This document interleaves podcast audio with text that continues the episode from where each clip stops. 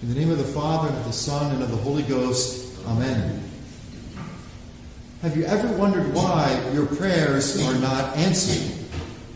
During these three days before Ascension Thursday, the Church wants us to focus on the prayer of petition. Before Jesus leaves us here below, we must tell him now what we need, so that when he is ascended into heaven, when he is seated at the right hand of the Father, then our Lord will plead our cause. He will intercede with the Father for our every need.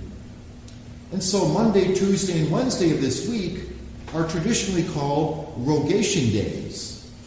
Rogation from the Latin word rogare, which means to ask. And traditionally today we pray the Litany of the Saints. On Rogation Days we ask Jesus, our risen Lord, to grant us the riches of grace won through his victory over sin and death. We ask for the needs of the church, of our country. We ask for blessings upon the harvest. We pray for our benefactors, for our families, for the needy, for the souls in purgatory. Also, we should pray for ourselves, not for selfish reasons, but rather we should pray that we're able to overcome our bad habits and grow in holiness, that we bear sufferings more patiently, that we fulfill the mission and vocation God has given us in our life. On Rogation Days, we can pray for good health, for sufficient abundance of the necessities of life. We can pray for success in our work, in our study, success in all which glorifies God and brings us closer to heaven.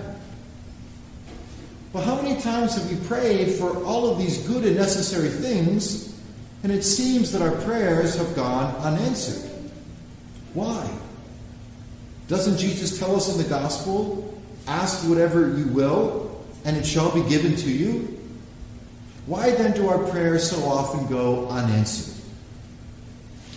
Well, today and over these next couple of days before Ascension Thursday, we will reflect on the many reasons why our prayers seem to go unanswered.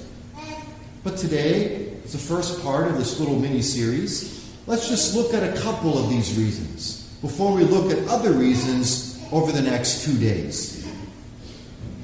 First of all, before complaining to God, let's look at ourselves.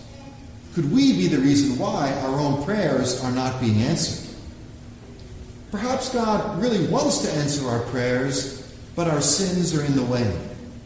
Maybe we need to get to confession. We must be fully resolved to fight against the bad habit, to make no compromise with sin. We need to take practical steps to overcome the near occasions of sin.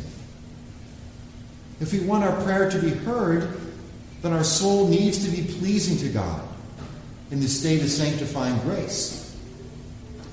A precious diamond cannot be given into unclean hands. And so let's make acts of contrition, confession, and reparation to make ourselves ready to receive what we are asking God to give us. How can God possibly accommodate himself to us if we do very little to accommodate ourselves to God and change our lives for the better? But if we do fall into sin, let us not give up on prayer. No prayer is ever in vain. Never forget that. No prayer is ever in vain, and the prayers of a sinner will eventually obtain his own conversion.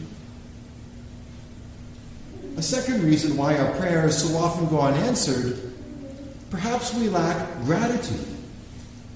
If we have not been grateful enough for what we've already received, how then can God grant us new favors? Notice on the Mass, we pray the Gloria in excelsis Deo, a hymn of praise and thanksgiving to God, before we pray the collect prayers, asking God for something. So my advice is praise and adore God before you ask him for something.